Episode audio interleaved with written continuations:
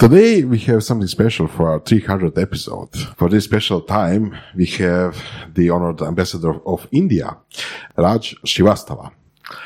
And we want to welcome you and thank you for finding time to be with us. And we hope that you will give a really nice introduction to both you, your country, the possibilities of cooperation, and generally that will be a fun show. Mm. Wonderful. Yeah, I'm very happy to be here. Uh, it's uh, it's a great uh, pleasure to talk to you. I've met you before, but uh, definitely uh, talking on a day like this when we have some hope coming up with mm. the new year in front. I think it's good to chart out some uh, ground rules about how we are going to improve our relationship in the coming year. This is 2022. It's definitely a good time. Mm. Um, we generally begin with uh, introducing the guests and or, or, basically allowing the guests to introduce themselves. So, can you tell us a bit about your background? I know that you have uh, basically a STEM like background, right? And that you got into diplomacy later, right? So, can you tell us a bit, you know, about uh, how, um, you know, what did you learn? How did you come to to shape your minds and opinions about where you are today? Right. Uh, I think uh, it happens in everybody's life that sometimes we think that we are planning things, but they happen. And I think uh, that is a better assessment of life, human life, that things happen to you based on what you have done in the past. So when I look back, I think a lot of things have happened to me, uh, which I could not understand at the time when they were happening. But then there is a scheme which you understand as you mature.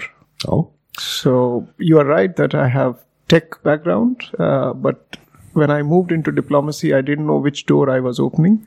But having come 25 years in the journey of diplomacy, I think uh, there was some plan in making. And there is connection. You know, the diplomacy today has to deal with many subjects. And in that, this kind of background can be very helpful. Mm-hmm. And you would have heard about from geopolitics to geoeconomics to now geotechnology.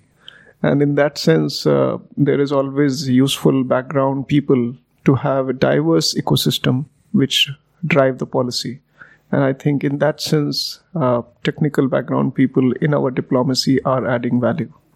So, what is your background? Uh, what is the kind of what is the type of your technical background? Yes, uh, where you're working in I don't know IT industry or some other kind of type of industry. Right. Uh, so I uh, did uh, my graduation and uh, post graduation from one of the premier institutes of technology called Indian Institute of Technology from a city called Kanpur, right there in the center of geographical center of the country. And this was one of the six IITs which were established in 1960s post independence as the center of excellence for creating mm-hmm. talent in India. Mm-hmm. And I was fortunate to study there. And my branch of engineering that I studied was civil engineering civil. with, a, with further specialization in earthquake sciences. So basically, that has uh, very difficult to connect to diplomatic life. But yes, the kind of uh, grill that you go through in those studies make you ready for any future studies and any future application. And that is what I would say. It is a mindset that you create in those productive time of, mm-hmm. or you call formative time of your uh, life. Becomes very useful for future handling any crisis or any cha- any challenges. Okay, so what kind of drill uh, this is? This was. Can you give us an example? What kind of drill?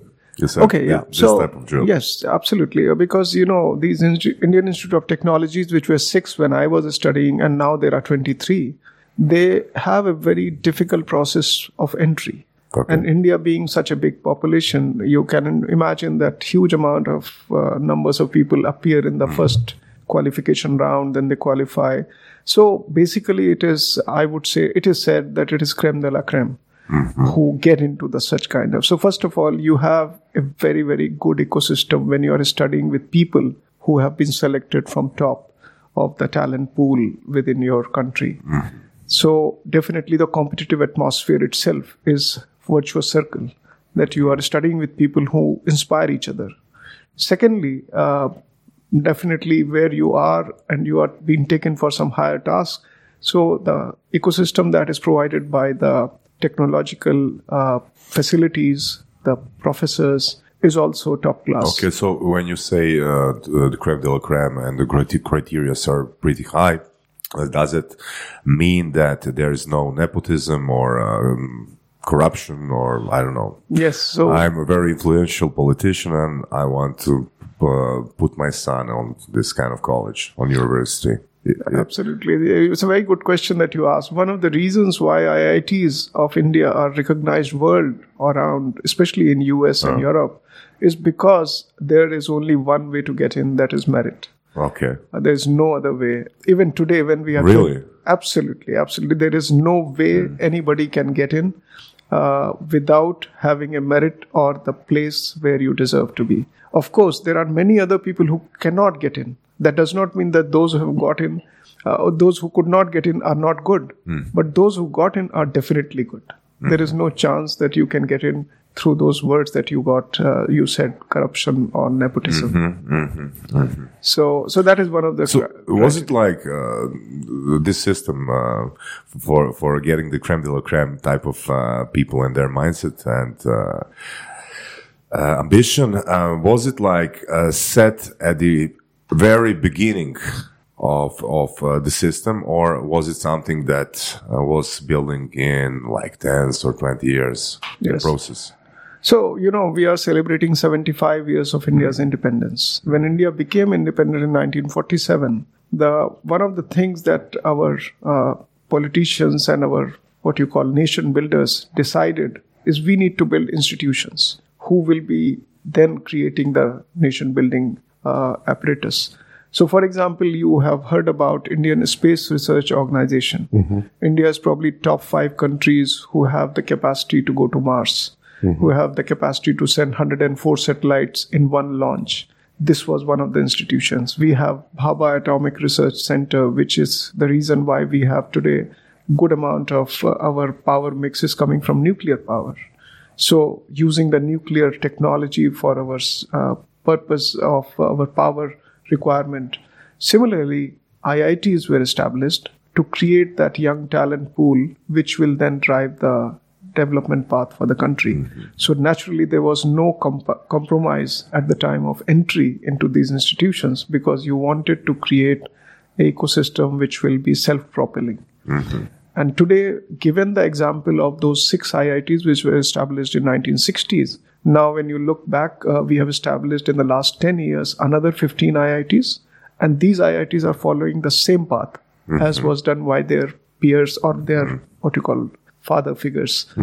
Uh, so I would say my attempt here as a diplomat is to connect some of those new IITs with Croatian counterparts. And I'm very happy to share with you that we have been able to do two such partnerships in 2021. Okay, Raj, uh, just to make the things clear, so so we can have like a, a broader picture of what does the competition mean in uh, India uh, specifically. For for example, if I if I go to like uh, first uh, grade, you know, do I didn't know what I wanted to do in life until I was twenty two. Um, how's the situation there? If if I'm the parent of a kid that I don't know now goes to to elementary school, uh, do I put like our parents? Uh, our parents had a lot of time to to give us, you know, that uh, we decide what we want to be in life. Is it the same in India? In the circles uh, where where you, where you were, or do the parents at the very beginning of elementary school push their kids in a way that they say if you don't if you're not committed to learning uh, you won't get to this i don't know 1 or 5% the best creme de la creme Yeah. So I would give you this answer in three stages. One, very civilizational and philosophical level. Uh, we believe in India from long time, from our Vedas, that uh, life is divided into four parts. The first part is supposed to be a part where you actually develop yourself, your character, your personality, where you devote yourself to studies. This is ingrained in the minds. So that is coming from past that you need to give first 20 to 25 years doing only one thing, building your character, building your career. okay. This is civilizational. Okay, Now I what does it mean building your character? It means that don't get distracted. Mm-hmm. Because distractions come. And this was easier probably earlier when there was no information revolution. Mm. Today, with so much at your fingertips, it's become more difficult to not get distracted. Mm-hmm. That's why the challenge today is to create that positivity among our kids and younger generation mm-hmm. that it's a time tested thing, that there is time for everything in life. Don't switch it upside down. There will be always exceptions, Of but course, they are called exceptions because they are so. So you can't make a generic thing that you need to look at Steve Jobs of the world or you need to look at Bill Gates of the world. So the first principle for the first uh, quarter is uh, build your character. Exactly. Build your character, try to do things. And this is a new thing that is now we are putting in our education system, learning from what has been done in Japan, in Germany, that skill is more important than a degree. Skill is more important than a Than a degree. So there is no need to have a degree where you say that I am a BTech or I'm a mm-hmm. Bachelor of Science. Mm-hmm. You need to know the skills which you like to mm-hmm. do.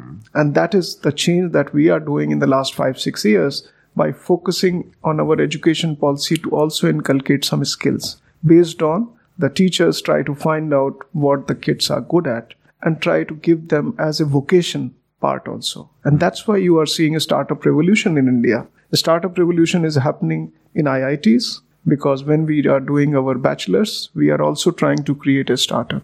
But we are also doing something very interesting is that taking it to schools. That you don't have to wait for your university to start creating new ideas. You can do it at, and you should do it at the time of your high school. And this change will be the change that we define as New India. Um, I find this very interesting. This idea that you need to build your build your- character and not get distracted because it's hard to say at the times what a distraction is. For example, when I was growing up, uh, this was you know before the IT revolution or basically at the beginning of the IT revolution and um, certainly before internet. And I was very interested in the in the computers, in you know small electronics, and in building stuff and programming stuff. That is all a bit useless what I did, but it's very important for me to do it because I was learning from it. Like you know, all people need to do. You know, you first build something small and then you know you do something on it. But at, si- at that time, you know, a lot of my environment thought that that was a distraction. So, you know, why not go for a, I don't know, machinist or, you know, why not do something with agriculture or, you know, something? Why do, why, why are you doing, you know, what you, whatever you are doing with computers? You know, what are these computers? This, you know, this will maybe, you know, not exist in a couple of years, you know. So at that point of time and that point of view, computers could be thought of as a distraction. So how do you distinguish between what is a distraction today and what isn't? I don't think that you have to define it today or past. It's always the same. And the very simple logic to it is uh, talk to a neuroscientist or talk to somebody who is good at yoga and philosophy. Okay. They will tell you, and you will agree, that anything which is expansive gives you happiness. Anything which is contracting gives you sadness, the sinking feeling. So anything that you think ultimately in short to medium term gives you the sinking feeling is not good. That is a distraction. Hmm. Anything that gives you expansive feeling that you are you are the world. Definitely that is not a distraction. That is what you like. And this changes from person to person. Some feel some things that you are doing, for example, running, mm-hmm. Gives you a feeling of you have powered the world. It's your your ikigai, what I call the Japanese word ikigai, which basically means hmm. four things, and you can Google it. Hmm. But I don't want to waste that time. But in some way, you need to find your ikigai. So, as a runner, my daughter is a cross country runner, and I'm not. I can see the pleasure she gets by just jogging. So I promote her that this might be your future, or this might be your happy So, path to happiness. In that case, that's not a distraction. That's not a distraction. But if I compel her that seeing the neighbor's child, that you should run because see what neighbor's child is doing, that will be a distraction because you are taking away from her own passion and trying to impose something from Okay. your own wisdom. Raj, you know, when Boris was uh, šrafio ovoga kompjutera, uh, I was, and it was his passion, not his distraction. I was very passionate about World of Warcraft, you know. So I wasn't contracting. I was very happy, but I was really distracted, you know. no, uh, so you, you're right. But the problem is that in some point of time, you will realize whether it is giving you contracting feeling. If it doesn't, then you might be that prodigy who will be eccentric to the outside world, but you will create things which will be useful to the world. So those kind of exceptions are less. Why? Because our society has made it so constrained that you can only create children which are coming out from the machine or what you call manufacturing plant. Hmm. We don't yet get, because of our education system, every child coming out with kind of those eccentricities which are good for the world. Hmm. So it's very difficult to do that in your own child because you also want some security. You don't want your child to experiment something and find it to be a failure. So you want some security, and in that sense, you give certain ecosystem and mm-hmm. say, apart from this, you can do something, and that is not the time. Most of the people say 10,000 hour rule yeah. you need to devote 10,000 hours to a particular activity to become excel in that field so much that world looks at you if you don't devote that 10,000 in your formative period 10,000 hours definitely you will not be able to excel in that field because after 25 years you have already uh, uh, molded into a kind of character which is very difficult to change so it is up to the parents up to the child to find out whether they have that particular area Okay. of interest Uh, what I would like to know, what what are your synonyms for the uh, word character? When you say below your character, what are the two or three synonyms, uh, words associated to the word character? I would say basically happiness Okay.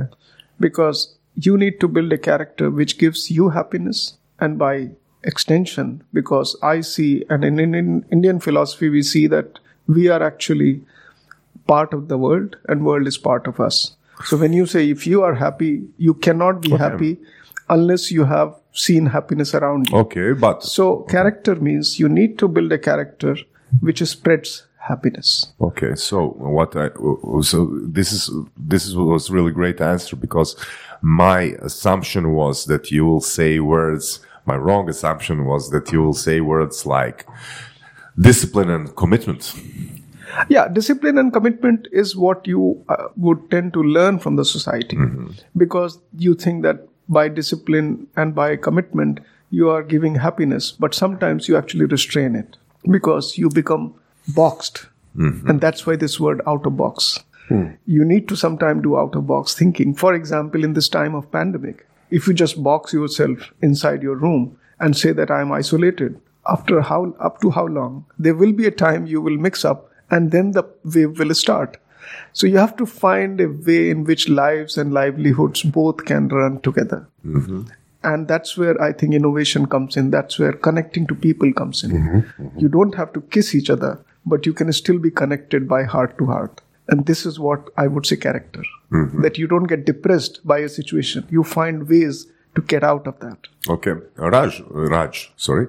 Um, how often do you or you don't find yourself in a state of anger or frustration? I would say as I move forward in my life, these incidents are becoming lesser and lesser. And this comes with maturity. You learn from your own mistakes, you learn from your own life. Nobody can teach you better than your own life. So, as I move forward, I see these incidences are becoming less and lesser. Okay, so for example, what kind of situation can make you angry today? I would say that uh, as soon as I get this feeling of anger or anxiety, I have more and more uh, recourse to this wisdom that I am learning from. So it's becoming very less in the sense that it it happens in a split second, and immediately I get reminded that you know this is not the true character for which Okay, you are. so uh, you, uh, if I understood it well, um, every air quotes negative events uh, you associate with some kind of a higher principles. I would associate it with my own karma. And this is what is most empowering. So, can you define your karma? Yes. So, karma theory says that whatever you do has a consequence. And that consequence may be seen sooner or later in your conscious, in subconscious, or in your unconscious. So it's important to understand that every action that you do, there will be some kind of consequence. Now, having understood that concept, which is easy to understand from physics point of view, also every action has a reaction. Having understood that, whatever happens in life of a person, you need to find a reason why what action has created that consequence. Mm-hmm. Sometimes it is easy to understand, tit for tat, but some other times it is very difficult to understand. But if you have this feeling that it is because of your own action, all the negativity that you will get, you will immediately be able to subside because you will give the responsibility to yourself and not to others. So knowing your, so knowing or understanding the reasons or causes that something happened immediately uh, like n- neutralizes the emotion. That's what you're saying. Absolutely, absolutely. I can I can explain to you this in a much more, I would say philosophical, but it's actually I would say scientific uh, way that when we describe we why we are here on this earth as human being, you need to realize that there's a concept of bliss and there's a concept of happiness. I've talked about happiness. Let me take you one level up. Hmm. The bliss means you are neither happy nor sad. Never, ever. Hmm. Because if you are happy, there will be a sadness. Hmm. Because happy means that you are on the up Yeah. on the sine curve, there will be a down sine curve. Yeah. So bliss means you are neither happy nor sad, which means you are always stoic. Mm-hmm. Now you can only be that when you have detached yourself as an observer. Whatever is happening in your life, in others' life, you are observing. If you don't observe, nothing is happening. This is also a principle of physics that for anything to happen, you require an observer. If you are an observer, you will never get angry mm-hmm. because all the things that are happening, you are just observing. Yeah, th- but that's the ideal. The reality is something else. But yeah, definitely, definitely, I agree. Yeah. Yeah. I think that both Sasha and yeah, uh, and me have um, some kind of background in, in this way of thinking. Yeah, But as Sasha said, that's the ideal. So what happens in you know common life yeah. is In the that, you know, situation when something triggers you, you know, it's it- it's hard to it's hard to be stoic when something really really Unpredictable. emotional or Yeah. especially unpredictable happens because you can say okay so maybe you have some kind of a control of you know where you are and what you are doing uh, but you have less and less control over things that you know are far from your influence right? So for example you know i don't know there's a car crash which injures somebody you care about and something it's not something you can control. It's something which happened. Okay so we can search for reasons. Okay this is because we were visiting this place and you know if you were not visiting this place they wouldn't get in a car crash etc etc but that's you know just less and less freeing let's say I, I give you two examples or two explanations of what you just said. One, that only choice human beings have hmm. is the current moment to do the best that you can do. All other things or your explanations of why it happened is not important. It's important you have been given a situation right now. Do the best of your potential, what you think you can do. If you keep doing that, you are creating karma which will have positive consequences. That is the way life should be lived. In the present moment, try to do best that you can do. Forgetting about why it happened, how it can be a lesson in terms of finding ways to do it better. Mm-hmm. But most important focus should be in this present moment, given this situation, accident has ta- taken place on the road. What best you can do should be done rather than thinking about Yeah. why the hell this happened to you in life. but always connected to the ultimate goal you're trying to achieve, right? Correct. So, Right. for example, if I'm like a nine years old uh, boy and uh, my goal is to go to the university X, in any particular mo- moment, I should realize that I should think about it. Are my actions, um, are my, are my actions directed directed to that goal or are they not? Did I understood it well? Yes, yes. Okay. So it's absolutely right that you need to have certain goal, mm-hmm. certain Outcome. certain mind, yeah. destination in Yeah. mind, but still your destination should be chosen based on the process which you are involved right now. Mm-hmm. And this is most important. That's why I mentioned about word ikigai. Mm-hmm. Means you choose your destinations right because it is the process that is most enjoyable. Okay. As soon as you reach the destination, you will understand the futility. Can can you? I believe you know some some Croatian language. Yes. Am I right? Yes. Okay. Um, what do you think about that? So, in any particular moment, you should be conscious of yourself and do the best you can. Uh, so, this is like the small step toward your goal. And in Croatia, or maybe in Balkans, some of our guests say that most of the businesses, real businesses, uh, were made in a bar in 4 5 a.m. So I'm sitting or I'm standing on a bar 4 or 5 a.m. I got like uh, two bottles of wine in my system. And this is objectively, it's not good for my health, right? But on the other hand, this is how people, some people, not everyone, work here, do the business here. So we had a guest like a few episodes ago that he's, he said, if you remember, Boris, that most of his um, that most of his businesses were made in a bar at 3, 4, 5 a.m. Right. So, would, would that be connected with with doing ik- ikigai. Uh, how is it? ikigai or with um, uh, removing the constraints of you know consciousness? Maybe. Correct. Removing the constraint of your uh, conditioned mind. Conditioned mind constrains you. Okay. So, if you take, for example, in the bar alcohol, and you remove that constraints of your constrained mind because of the society, because of the education system, you can think out of box and you find solutions. Now, it is up to the individual to find more healthier way, healthier ways to reach that stage where you are out of that conditioned mind. Uh, you can take different kind of assistance which can help you and remove the conditioned mind, but may create health situation. So you have to choose the lesser evil or a better chance. Mm-hmm. For example, we do we talk about yoga and meditation.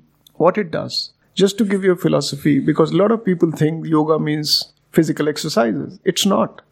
Yoga means take your body out of the equation, make your body irrelevant so that you can focus on higher things. Which means if you have a pain in the back, if you can start doing yoga and remove that pain, your body will not come in your mm-hmm. objective. Mm-hmm. Similarly, meditation is about taking your mind out of the equation, the conditioned mind. That means you are doing meditation, breathing, focusing on breathing, and then you are connected to the consciousness. That is the game where human being actually reach, reach their potential.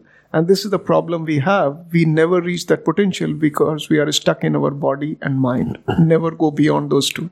Yeah, I was very um, very interesting. but but the thing you said before that uh, being in the moment or acting right now in the best possible way that you can in this moment generates good karma.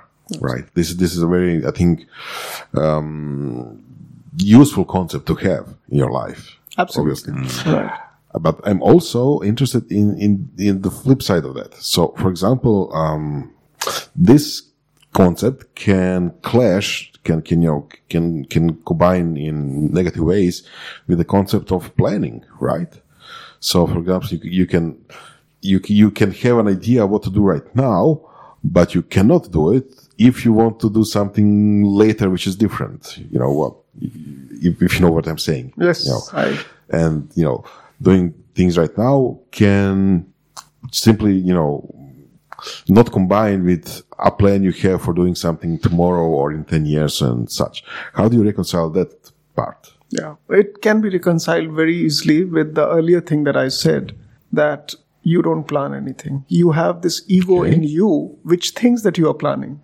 What you are effectively doing, you are doing living this moment, sometime consciously, sometime unconsciously, sometimes subconsciously, and that will create the future. The we talk Okay, about okay. alternative realities. Uh, that future is created because what you have done just right now. Now you are not aware about it. You are doing it unaware, and you think you are planning, and plan do not plans do not come true, and you give all kind of blames to circumstances to your family members. But it is actually the moment that you lived has created a future, not your planning. Most of the time, we are conscious about future so much that we don't live the present, mm-hmm. and that creates problem in the future. And we say our plans did not come true mm-hmm. Okay, but you never plan things come to you in in your life Oh. based on oh. your incremental steps But- that you have taken in But life. build your character till you're 25 is a plan. It's a plan because it gives you happiness, and happiness is the ultimate goal of each of us human being, irrespective of our religion, our caste, our creed. Does it give you happiness in a moment, or does it give you happiness happiness when you turn 25? It gives you bliss, not happiness. It gives you the feeling that after every happiness there will be sadness, but I will not be sad because I am observing the happiness and sadness happening around me. Maybe I can comment on this. It seems like, if I get it correctly, that if you have this plan, like build your character till you're 35, which is also quite um, hmm, nebulous, very, very wide plan, you know, uh, maybe some part of that plans can give you a certainty that you don't have to worry day to day what you are doing, right? And this frees you to, you know, be creative and be happy in other ways. So this maybe connects you to the bliss. Correct. I would say that planning sometimes actually take you away from the moment because Definitely, you are definitely. started living in the future. You don't live in the present. That's why planning is important in terms of giving you a general sense of direction. But you should never be constrained to change that if you find that that plan that you thought is not actually the one that you really are enjoying. Just to make a comment here, uh, because I, I think for the like 13 years or so, I believed in goals and outcomes, you know, goal setting and stuff. And uh, like a year or two ago, I started believing directions. Um, of course, you do some kind of planning, but uh, I integrated this new philo- philosophy where it's probably common to, the- to the principles you're saying that uh, you don't have to reach your goals if uh, your direction reaches your goals. If you know what I mean. Yes. So, for example, um, w- what I air quote preach is that you just need to think about which activities um, won't um, be negative um, on your system. For example, if you read a book a month, not book a week, it can be uh, not, nothing negative can, can come out of it, right? If you go to the gym twice a week, nothing negative can come out of this activity, right? So, for example, if you just set this 10 or 15 activities and that's your direction and this is uh, the way of living where you probably will reach your goals but probably will be in the state of bliss for example surove strasti uh, podcast uh, we didn't have a goal like we want to go or we want to achieve 300 episodes or we want to uh, record 10 episodes and then we'll uh, reach out to the sponsors and then we will be the richest podcasters in region probably in europe uh, we didn't plan anything. Uh, the only thing we uh, we realized, and the only thing we believed, was this is a good thing to do. And some and some new podcasters, you know, that contact uh, Ivan and me um, when when they ask us for help um, in uh, in the context of the te- te- technical stuff or in the context of uh, interviewing questions. And one of the question, uh, one of the set of questions says, uh, "Okay, so how much do you earn per episode, or how do you find the sponsors?" And we're like, uh, we we recorded more than 250 episodes, and we talked about it, but we never uh, ever um, said to ourselves, well, "Let's uh, make another 50 episodes, and if we don't get sponsors, we're going to stop the project." The reason is uh, we don't see this um, as something you don't have to earn for any activity that you do. But if you set a goal, you can sabotage, you could sabotage the direction that's potentially good for you. Absolutely. I, I would say that uh, you have given a particular example of what I was telling in a general sense of your own. And this is absolutely true because you need to look at, uh, you don't need to set your goals all the time. Why? Because goals sometimes are limiting. You decide that by December this year, you will have 50 new episodes. Hmm. You will not do 50 first. You might end up doing 100 if you don't set the goals. Mm-hmm. Mm-hmm. Or you might end up doing 50, which are just run of the mill things. It's better to do 10 classic things which people love rather than having 50 just because you set yourself a target. Mm-hmm. So setting targets are not good. Enjoying the process is more hmm. important and setting a general direction and be flexible enough to hmm. change the direction Yeah. if midway you found that the road is not good for you. Hmm. Well, Another thing which is interesting to me is how do we combine this kind, this way of thinking with running businesses, right? Because planning, whether we like it or not, is a large part of doing a business. So we are doing this podcast as a thing of a passion, right? This is our project. This is what we do. We, you know, meet people. We have other benefits, but we also run businesses ourselves and a lot of our guests are running businesses. A lot of our audiences are running businesses. So how do you combine this? This way of thinking that, you know, um, you should be relaxed, uh, you should be interested in your, um, growth and, and, and bliss with the need to plan, you know, expenses, to plan activities, to plan, uh, uh, projects and such. Right.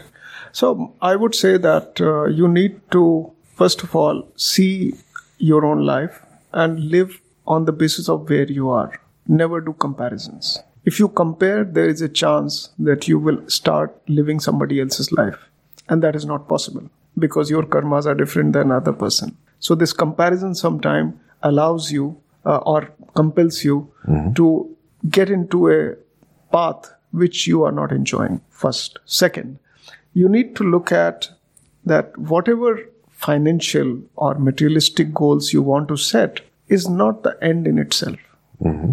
That comes as a byproduct because mm-hmm. the process that you're enjoying and helping the society or the people around you is then rewarded as part of that same thing that every action has a re- reaction or every action has a consequence now look at this theory of universe which is continuously expanding Okay. at increasingly rate increasingly exponential rate Yes. look at our own lifestyle uh, how 10 years back the kind of things we were using how different the life has become and that gives you the reason to believe that 5 years down the line you will be living a different life thanks to pandemic Probably. thanks to technology Yeah. so you cannot plan for that exponential growth because you might be actually underestimating the possibility because you will do linear proportion of mm-hmm. future goals mm-hmm. Mm-hmm. while the life is moving exponentially.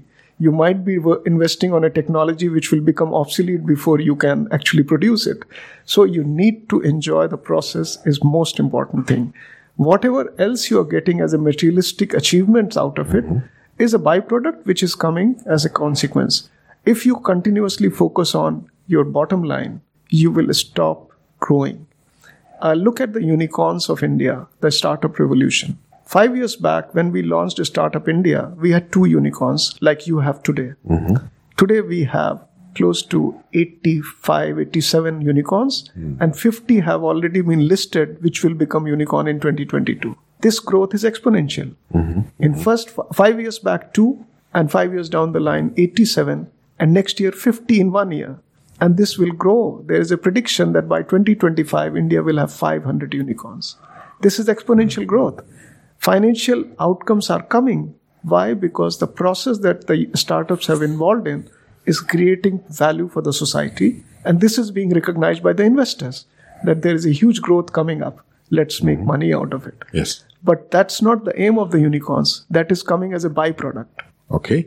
So are you saying that uh, when you compare businesses in India, for example, these unicorns, and businesses in the rest in, in the Western world, that the uh, the, the businesses in India are more concerned about uh, topics we are talk we have talked about. So creating creating um uh, benefits for the society, uh, participating in you know the growth of the whole nation and such.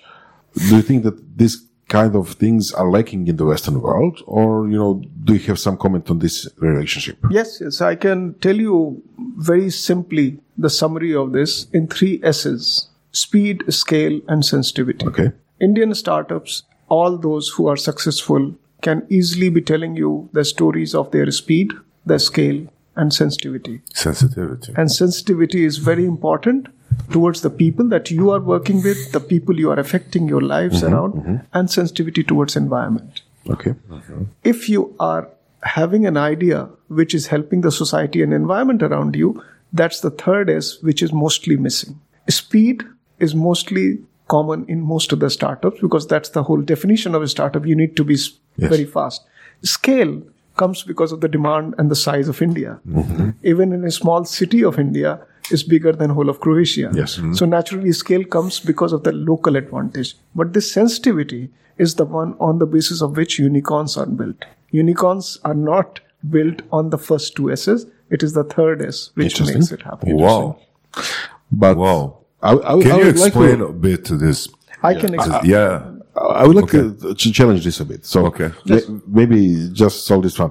So do you mean to say that, you know, that uh, unicorns in India do not uh, require their employees to work hard and maybe overtime and, you know, to push as much as, you know, unicorns in America do? Because we all know a lot of stories from America which, you know, basically are very cruel to their employees to achieve this status, to achieve this success. Do you think that this is something which isn't present in India? So uh, I'm saying that the money that comes to make a startup unicorn comes because the investors see in those ideas that they are scalable and the scale is unimaginable. Yes, this is this is why they are investing money. Right? Unicorn Yes. does not mean that they will remain unicorn. I was just reading a story today. One of the unicorns of two years or two and a half years back today is Decacorn. There's a new terminology because it is $10 billion worth, worth in two and a half years. Two and a half years back it was unicorn. Today it is Decacorn. That means unicorn is not an end in itself. As I mentioned, No, it's not an end. it I'm is just- a destination. Yeah. As soon as you reach, it becomes useless because then the journey is the again next. Uh-huh. 10 times more. Yeah. And that is happening because the model, the idea is still scalable and more investment is coming. yes, yes, yes, yes. Okay, so so what does this word sensitivity in the uh, in the context of a startup or unicorns mean? It means that you need to look at your scalable model of your idea Okay. and make sure that that idea is appreciated by the society because you're Okay. bringing benefit. For example, look at logistics. Now, logistics in Europe is given that everything is precise. You expect uh, right on time delivery. It's not the case in India. Now, this was a great opportunity that if it is not and if it is there across the continent in Europe, in US, why can't it be done here? But you need to create an ecosystem where local talent, local content is utilized to do that last mile connectivity. This happened, and most of those logistics startups became unicorn. Yeah, but looking at it from a more uh, Western point of view, we would say that okay, so this kind of business, this kind of company has found a value to its market, right? Correct. And this value for the market is, in the case of logistics, you know, they can move goods around and such, but it's still a very uh, financial concept, right? So because you provide this service, this is your value in dollars. You know, So- it- it's not a philosophical matter; it's a matter of accounting. Right. Doesn't have sensitivity. Doesn't provide a higher value. It does. And I give you an idea. For example, looking at Croatian ecosystem, I've been here 16 months. Now, it's clear that anything which is people-wise is scalable is difficult to do because you have population of 4 million people. But think about you are going to develop new infrastructure because that is lacking here. Logistics, for example, railways is not there. And but you have a railway company like Altpro. So, what is important is to understand the local requirement. Take, for example, artificial intelligence for a demographic situation that you are in lack of people. How you use artificial intelligence to address the challenge of demography. Now, this is something which is very much relevant for Croatia, for Europe, for Japan. That's why any startup which is providing solution using AI is more successful in Croatia, Yeah. Croatia or Okay. in Europe Yeah, than but- in India. But yeah. in India, the artificial Just, intelligence. just please explain what, what are you talking about uh, in context of demographics and AI. So is it some kind of product or? So what Yeah. I, I mean to say that you need to look at a particular problem Mm-hmm. which you can solve using technology, using your solution that you are providing. Okay, look at so there isn't can a product. Yes. So we should think about in a frame. So what kind of AI solution would be good to achieve some kind of goal to keep people in Croatia or what? That's that's right. Yeah, Keep people in Croatia or create an ecosystem where Hmm. not only Croatian can work but outsiders can also work. You have this digital nomad policy. Hmm. How to make make that policy more attractive Okay. Mm-hmm. and actually more functional. Now that can be a good idea. It's a good policy. Mm-hmm. It's relevant for your own demographics and your geographical situation. but you need to make it more attractive, more popular. That can be a good idea. Uh, so basically, you have to apply your mind. Again, don't try to set your goal to become a unicorn. You will become a unicorn, will be just a byproduct. Okay, but the key point that you said um, in India, like um, part of the city has more more uh, stanovnika than People, people than than uh, whole Croatia. So uh, in this uh, pattern of um, I don't know three million and eight hundred people, it's just in India you can do like uh, market research on that pattern, right? I know I give you another value proposition. For example, think about a startup which has a good idea, but he knows or she knows that it is not going to scale up in Croatia because of lack of people. But the idea is good. Why not take that idea to a country like India? Because that's That's a good idea. Okay, so, right, right. So that's where the bridge is important. The bridge that India and Croatia established on 20th of December last year, India Croatia Startup Bridge. The idea is this Mm-hmm. that you take your idea to a market or to a condition which is scalable. And that's the uh, point of the uh, blue ocean uh, strategy. Uh, blue ocean isn't something new. Blue Right. ocean is something new on the new uh, on the new geographic area. Right. Right. It doesn't have to be like something that never ha- happened or wasn't developed anywhere in the world. We're just using this the concepts and just moving them across the globe. Right. And I do the other way around. Suppose there is an artificial intelligence startup in India Mm-hmm. which knows that it is not good for people of India. Why? Because it will take away jobs. Mm-hmm. But its idea is very good for a country like Croatia. So I say that bridge will allow some of the ideas from India to apply in Croatia, some of the ideas of Croatia to apply in India. Okay. That's the sharing of Okay. So Raj, you've been here for 16 months. What's your ultimate goal or direction? Right. This question have been asked to me a lot, and I tell you, when I came in September 2020, I thought about some targets in my mind, but those are nebulous targets. I said that if I can manage my foreign minister to come to Croatia in this next two years, it will be good. If I manage one high-level visit between prime ministers or presidents uh, between the two countries, it will give the visibility. Some of those ideas, but I never set the timeline because this is not in your hand. But I thought it should happen. But then when I looked back, this pandemic year, when nothing was possible to happen in terms of physical contact, Yeah. I managed not me as individual, Yeah. but the circumstances created a situation where our foreign minister, first time ever, came to Croatia uh-huh. and had a wonderful 15 hour stay in which he created some blueprint on which we are going to work in 2022. Uh-huh. But this was not planned, this was dreamt. So they say, dream big, never dream small, and never constrain your path by those dreams only. Ah. Because you will surprise yourself by the achievements Okay. if you're enjoying the process.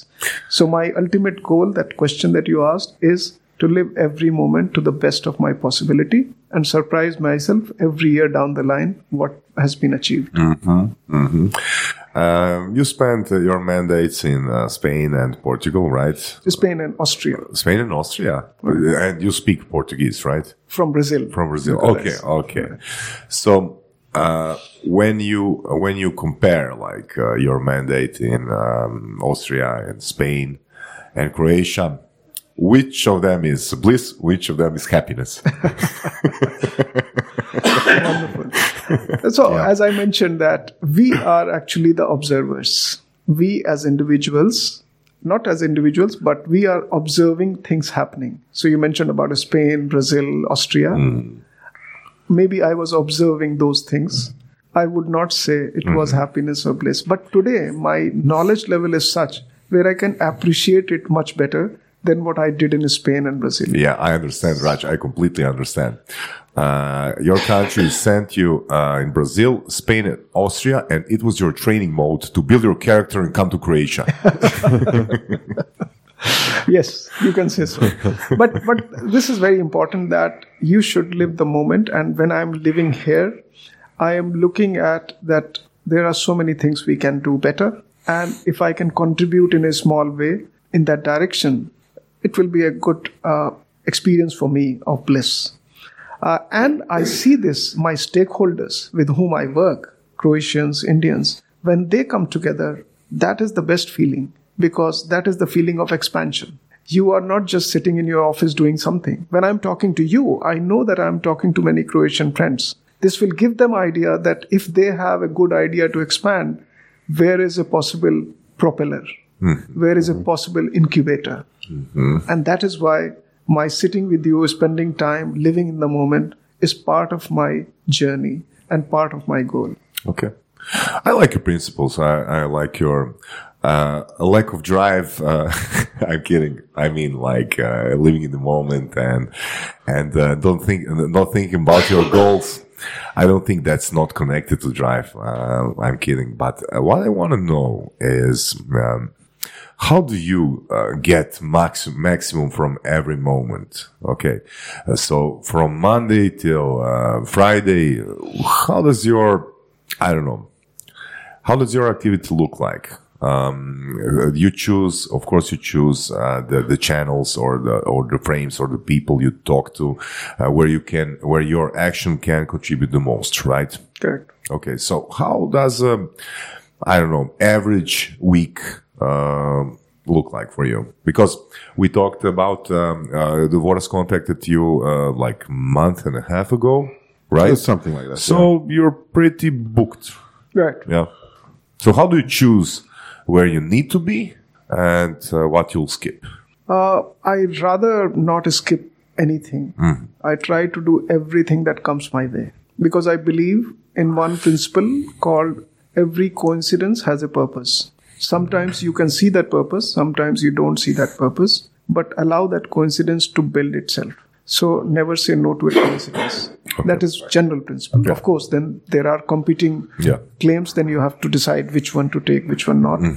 But generally speaking, uh, I try to do justice to everything that comes my way and see how it fits into the path that I think is on which I'm going. So is it easy for you to say no? I, you see, uh, I may say no on a particular time and space, but that time and space can change, and I may say yes. So the idea sometimes lingers on. And I go back to that idea that, you know, I said no at that particular Okay. time and space. Now the time has changed, and I may come back to that if you are still interested. So let's test this principle. Uh, our dear listeners, uh, please um, contact Raj and ask him to join you for um, a dinner. Sometimes I actually I take the ideas and convert them into a bigger idea, and that helps. For example, five people ask me to go for a dinner, and if I see four of them.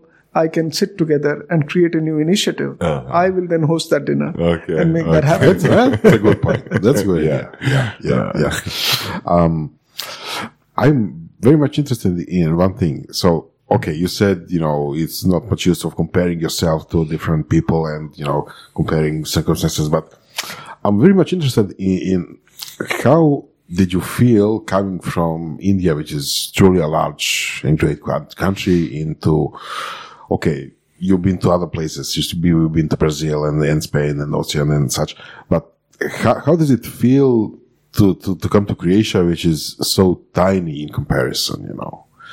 Um, do, do you feel the lack of uh, people, for example? I really don't because uh, I would say that uh, when you compare, and I said that don't compare. Yeah. When you compare, you think that Croatia is small, but it is for people from India to come and see Croatia is too big uh, and very well connected. So I suggest to some of my friends last year who said that I want to come for a two weeks holiday. Uh, I want to spend one week in Croatia and one week in these two other countries. What do you recommend? I said, give all 14 days to Croatia because you will have everyday varied experience and you will go back saying that it was satisfying. No need to actually take too many flights in this time of pandemic. Just mm-hmm. go by mm-hmm. road, so mm-hmm. many different places. Croatia is very big uh, in terms of the image that it has created because of people 4 million people and a small tiny country that you mentioned.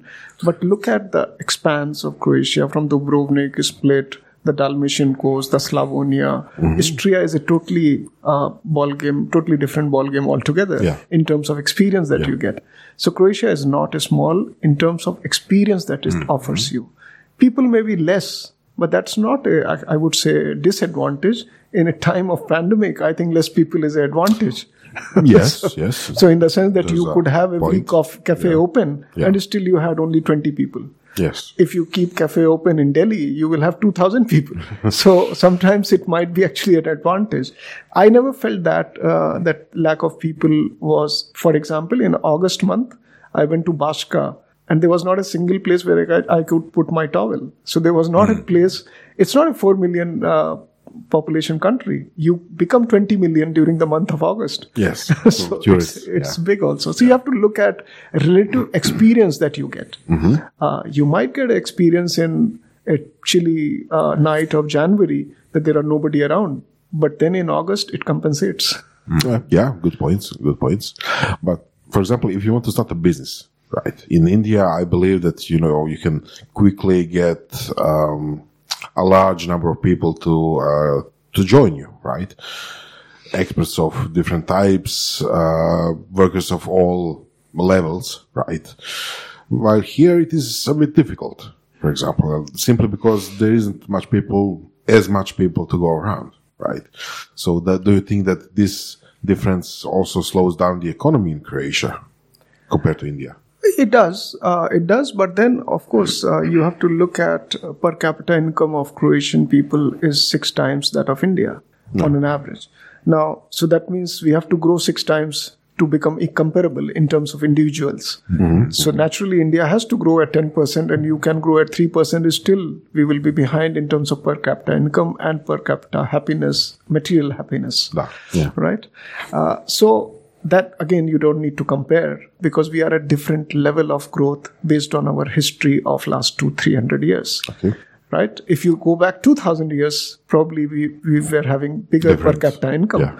But then there was 800 years of subjugation by foreign powers in India. So that had destroyed the Indian economy.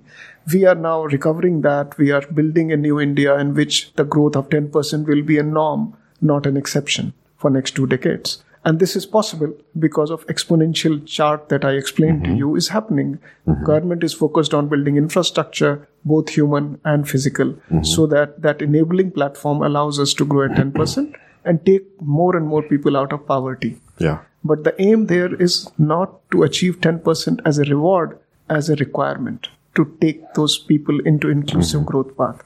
Now, comparing that with Croatia, when you say you can't grow at that, I don't think that you need to grow at that speed.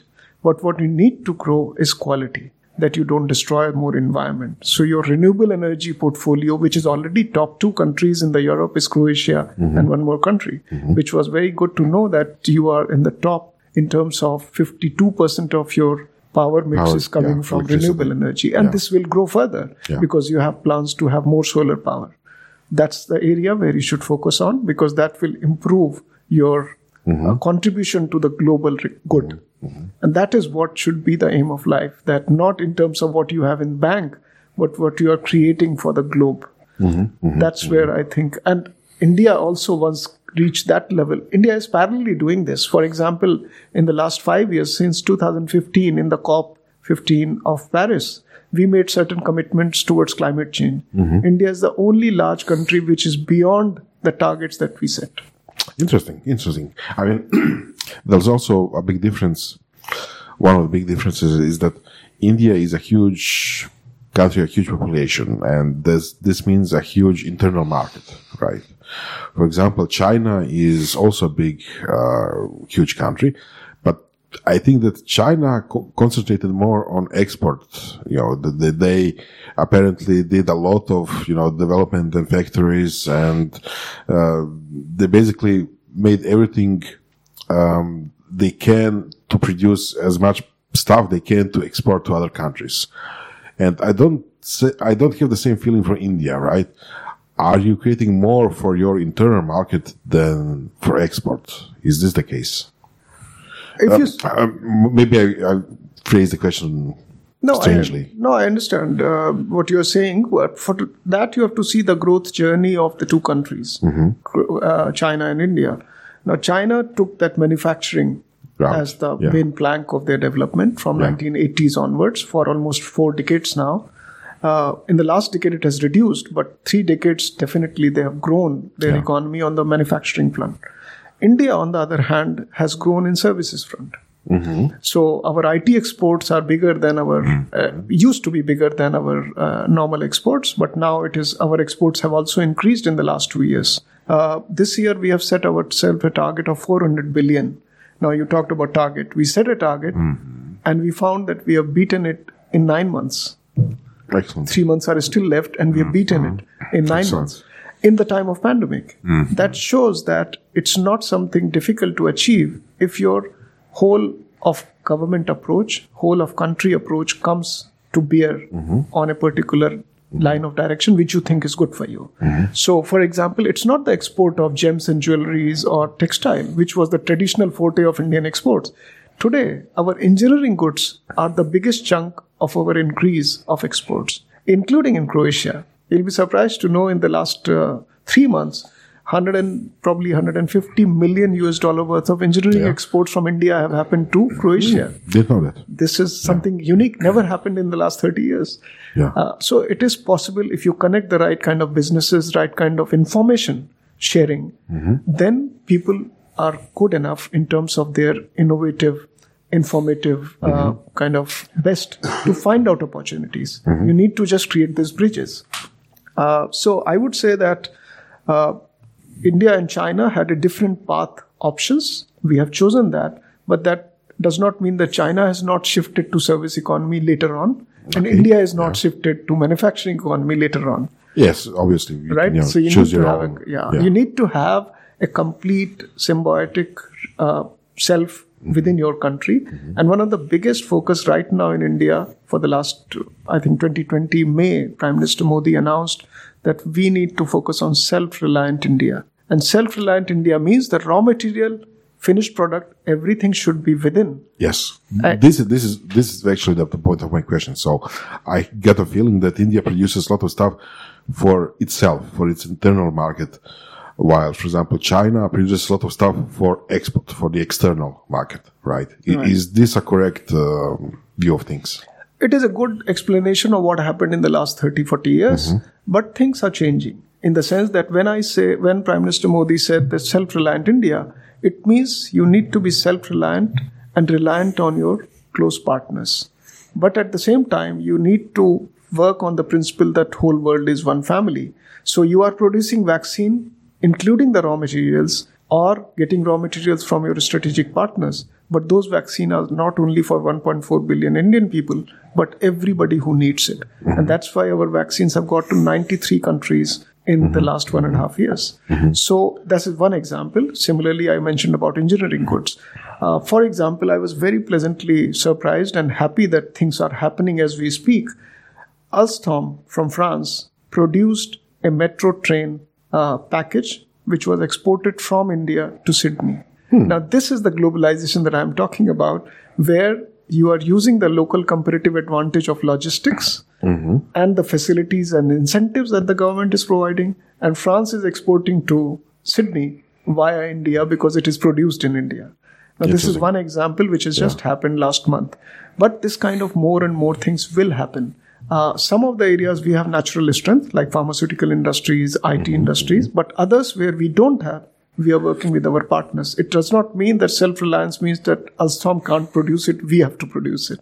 But we provide the facilities and the incentives to do it mm-hmm. in India because it helps connect Australia better to France than connecting directly. This is called also Indo Pacific because from Fra- France has an Indo-Pacific policy, Australia has an Indo-Pacific policy, and India has because we all are connected on the Ind- Indian Ocean and Pacific Ocean. Mm-hmm, mm-hmm. So this is good example of how countries can work together mm-hmm. using comparative advantage and for the better. Um, when you're saying that you're oriented more on the service industry currently, um, a big part of it is IT, right?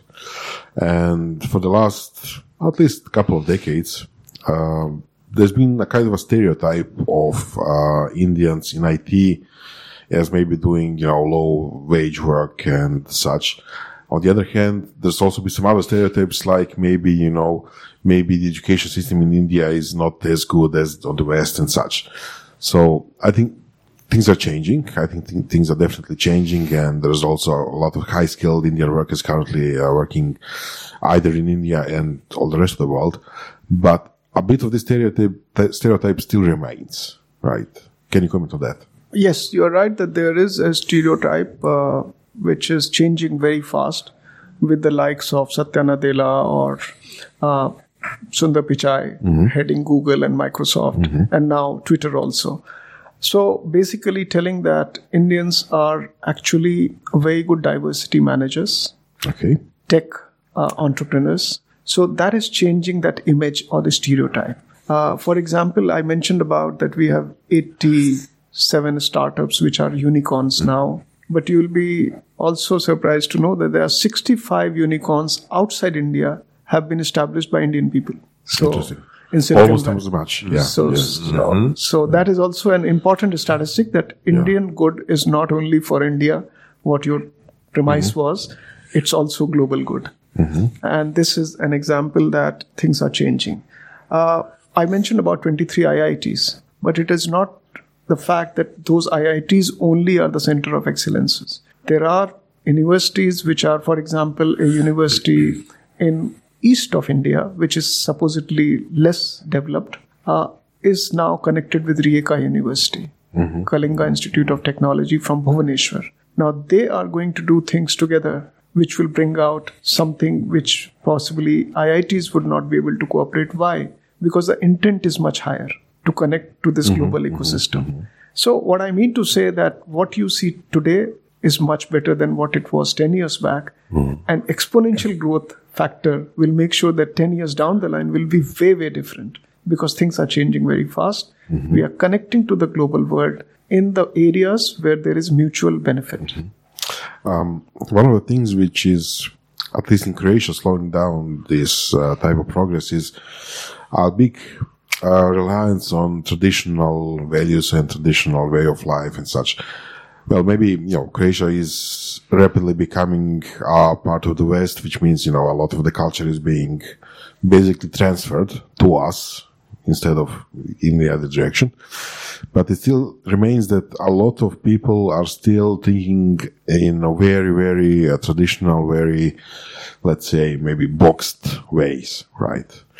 And I get a feeling that India also has a huge tradition, obviously, but that hu- that huge tradition is impacting maybe uh, the, the rate of progress. Would you say that this is true or not? Really. I would say that uh, growth comes with certain basic ingredients. And when I'm saying growth in terms of traditional way of measuring growth, the GDP. If you're measuring GDP, which is the criteria on which you characterize that which is higher and which is lower, there are certain ingredients that make that GDP to grow. Those ingredients comes with time because in 1947, 75 years back when India got independence, India was totally impoverished Yeah. whatever was left was just a byproduct of British colonialism. So India had to rebuild itself from scratch. So slowly, when those things have grown, and exponentially so now, you will see the growth rate naturally going up. But that mm-hmm. does not mean, if you go back to the concept of happiness and bliss, mm-hmm. will change dramatically.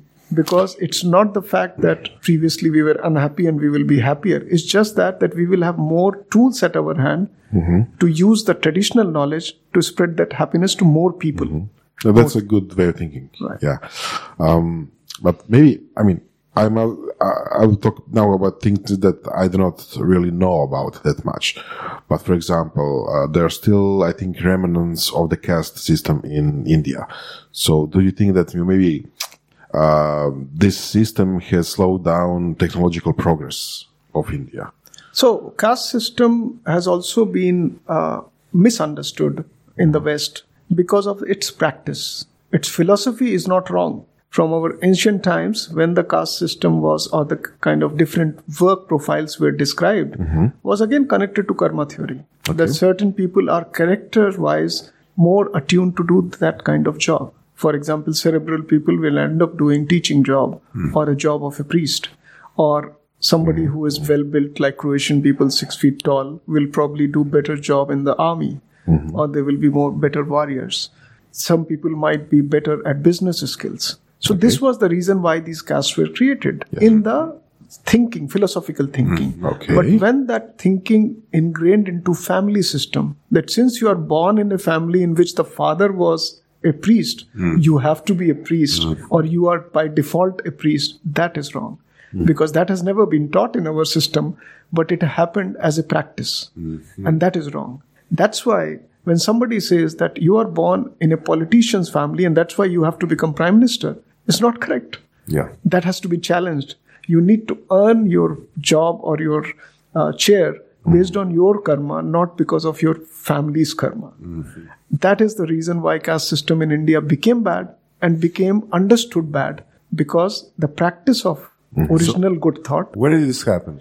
This happened over the period of time uh, So when this interpretation, This inter- wrong interpretation of uh, the meaning of castes. wrong This is, execution. was like yeah, yeah, wrong Yeah, execution. this happens. Uh, this is like 500 years ago or the 10, I, I would say this happened every time in human society mm-hmm. because naturally you are more having affinity with your family. So you try to give, pass on what you have. Mm. And that personal, what you call, you use the word corruption and nepotism. Mm, yeah. That nepotism comes from family mm-hmm. and it happens every time. But then the bigger system allows it to understood that this is not the truth. Today in India, it is realized that, you know, if your prime minister can come from a family where he was selling tea on the railway platform, that's the most empowering feeling every individual in India has that you mm-hmm. might go to that seat mm-hmm. if you do the right steps. That uh, setting by an example, which is a living example, is more important than what you read in the books. Mm-hmm. And that's why I would say caste system is increasingly coming back to where it was, mm. uh, where intercaste marriages are no more a ban. It's not necessary that you have to be in the same caste to marry because you might, and we, we cherish our diversity. The diversity in the family will be even more should be cherished that you have Yes. diverse ecosystem Yes. within the family, within a company, Yes. so that you can grow with new ideas rather than have monotonous uniform system. But uh, considering the number of people in India marrying in uh, your caste is not a problem. Probably. it's not a problem, but it is not a compulsion. yeah. yeah. Um, yeah, but but this also means that um, in in practice, it actually did hinder a bit It does. progress. Yeah. Absolutely, it does, and it. I would say that it's also that uh, that 800 years when India was ruled by foreign powers, a lot of impoverishment of the Indian society took place materialistically, and that's where I would say the biggest contribution of Mahatma Gandhi in our freedom uh, movement was that non-violent movement. It was not so important to throw Britishers out with the non-violence, but unite India mm-hmm. in this concept that you don't have to do violence, but focus yourself in activities which are positivity, mm-hmm. happiness, expansive, mm-hmm. because you are not going to do violence to throw somebody out, but you will do all those activities which will make you stronger as a society. So you will make the cotton from the raw uh, spinning wheel Yeah. and still wear those raw materials rather than taking a finished product from From UK, China or from from. UK Yeah. at that time. Yeah. So the idea was that you are becoming self-reliant, Mm-hmm. and your non-violence, non-cooperation is basically to tell Britishers, "I don't need you." Mm-hmm. And there will be a time they will realize that I can't rule people who are self-sufficient. Um, one other question you mentioned unification uh, of India. Um, India is a federation, right?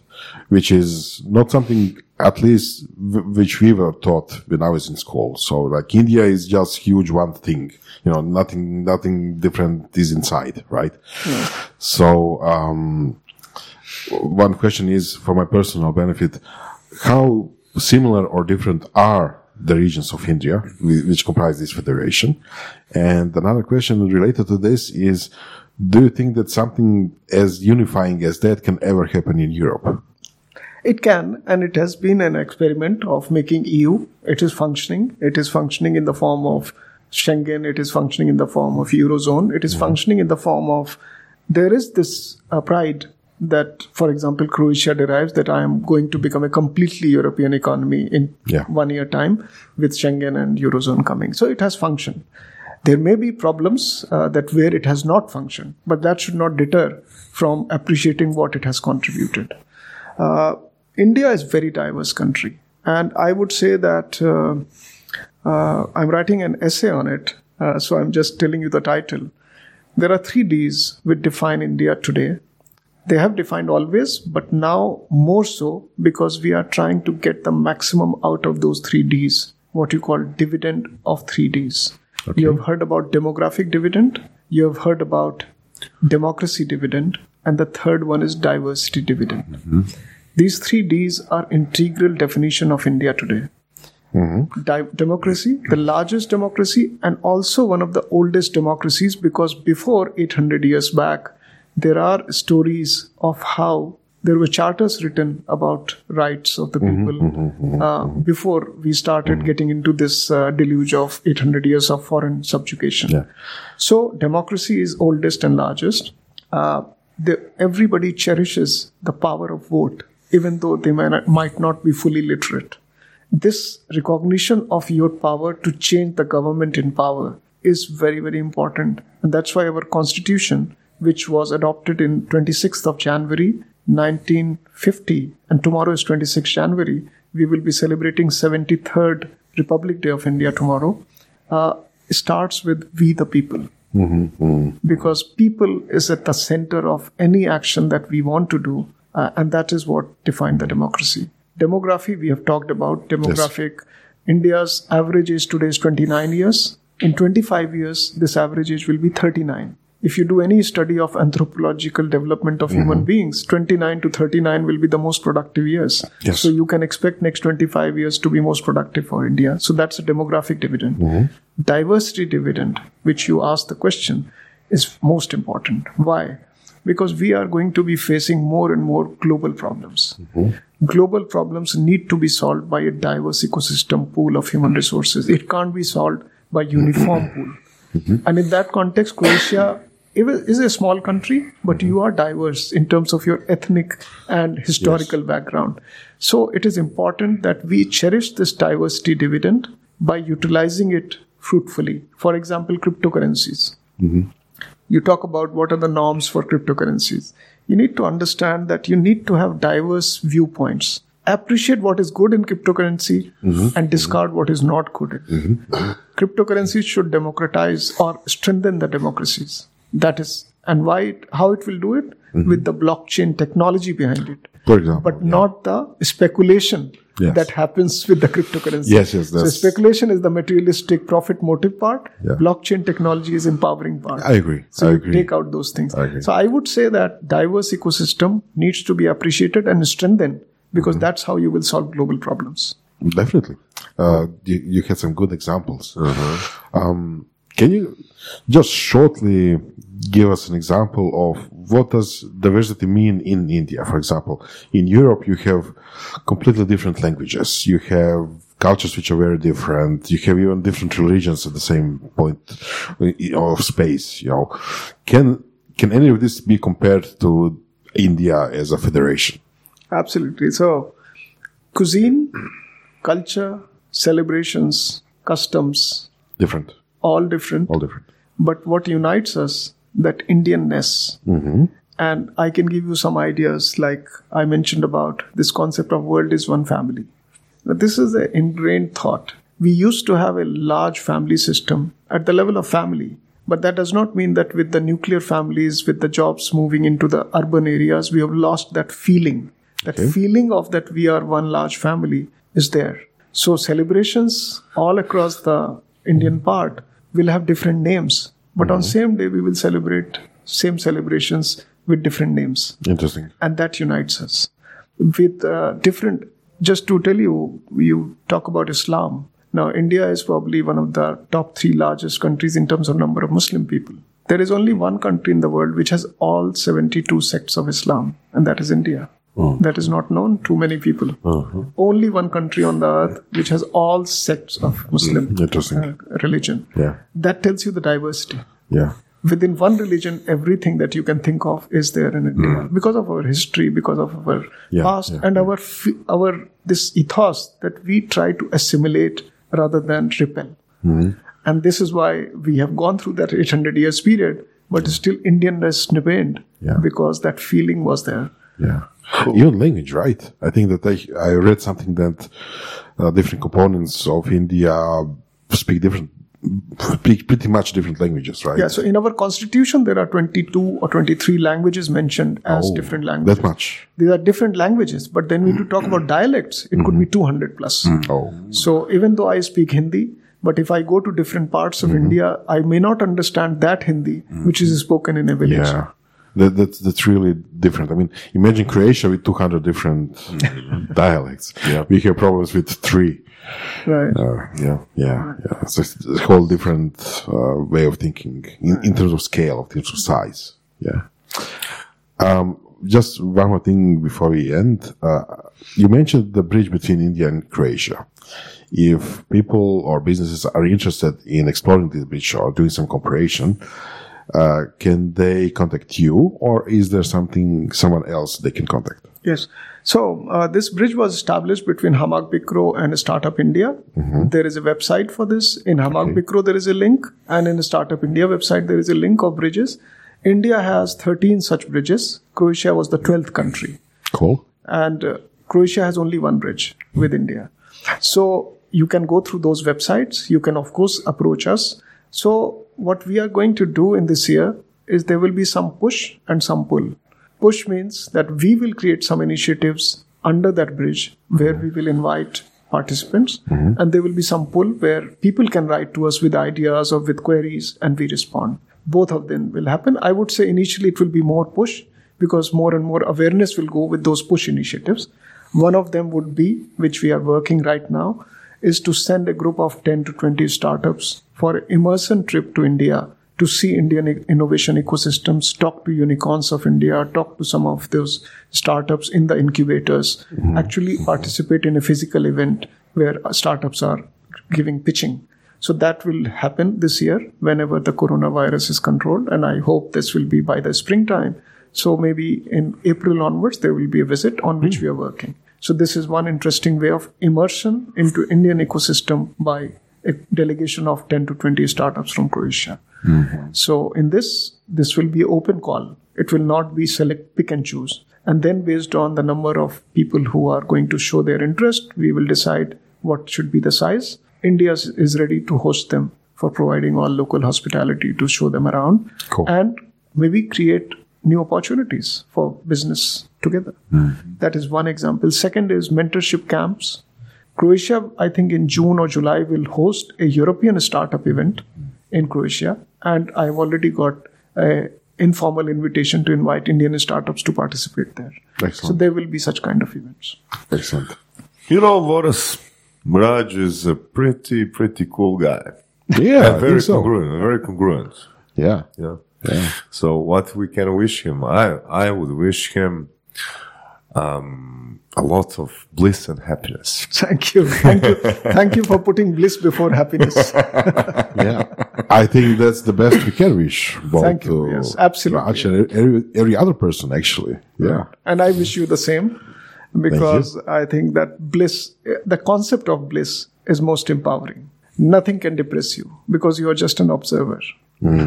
Thank you.